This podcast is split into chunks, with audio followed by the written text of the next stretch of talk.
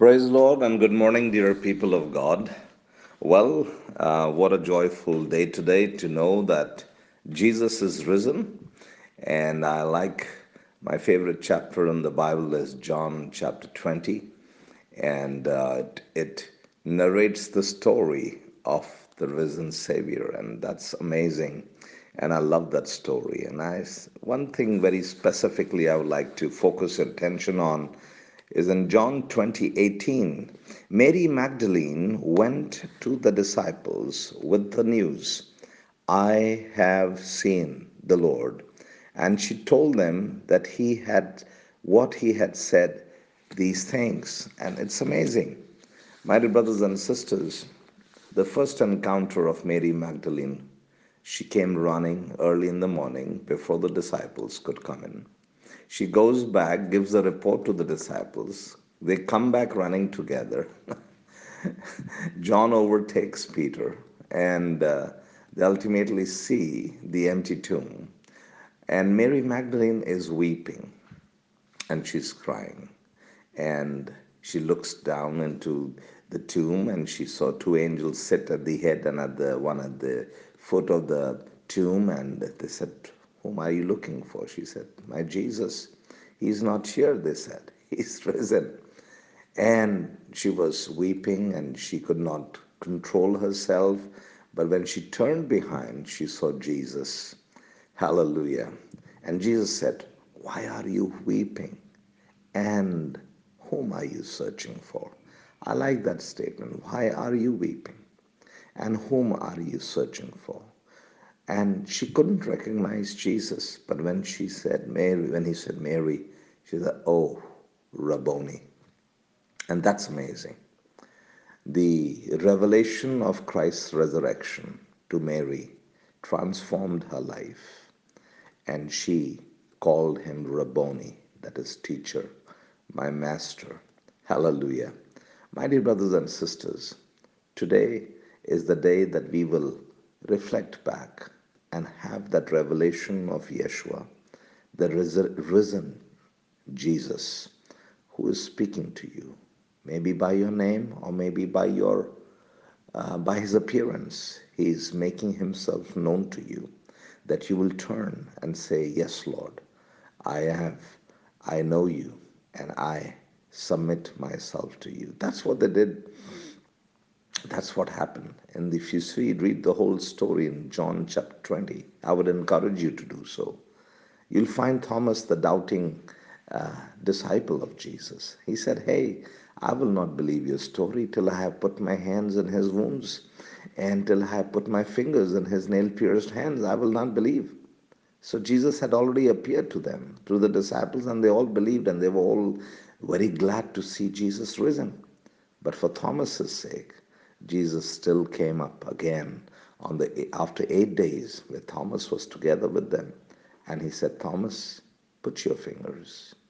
Don't be doubting, but be believing.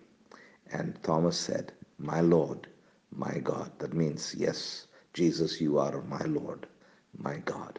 Is Jesus your Lord and your God today? If not, make him your Savior, your deliverer, your healer, your Redeemer. He is the one who is alive. He is risen. The tomb is empty. He is seated on the right hand of God the Father, interceding for you and for me today. My dear brothers and sisters, let your mind join Mary in the garden when Christ first appeared to her, following his resurrection, and respond as did Mary, Rabboni, my master. Hallelujah. I love this beautiful, beautiful hymn written in 1912. Beautiful. We all sing it, we know it, and it's amazing. And the author of it is Austin Miles. I come to the garden alone while the dew is still on the roses, and the voice I hear falling on my ear, the Son of God discloses. And this, you know, the chorus goes, and he walks with me and he talks with me and he tells me I am his own and the joy we share as we tarry there. None other has ever known. Enjoy the hymn.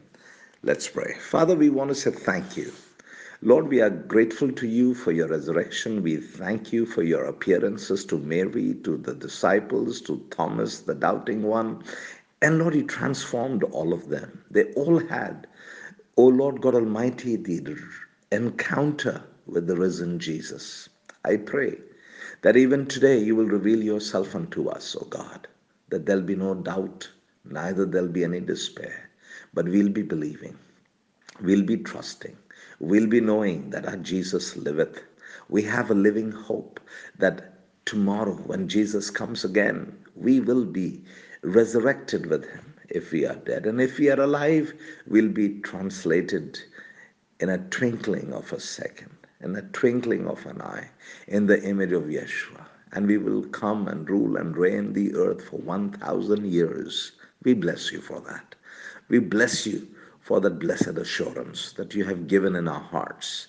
And I thank you. Thank you, Lord God Almighty, that you have given us hope in our spirit. And we look forward to that day when Jesus returns again to take away his bride and his church. Father, this morning, I pray as your people step into their Lord jobs and businesses and running the errands for the day. Bless them and be with them. I also pray, O Lord God Almighty, for the ones who may be grappling with their health conditions. I speak health and strength, vigor and vitality to flow into their bodies right now as I speak in Jesus' name. And Father, we give you the praise and the glory because you are a healer. In Jesus' most holy, mighty, and matchless name we pray.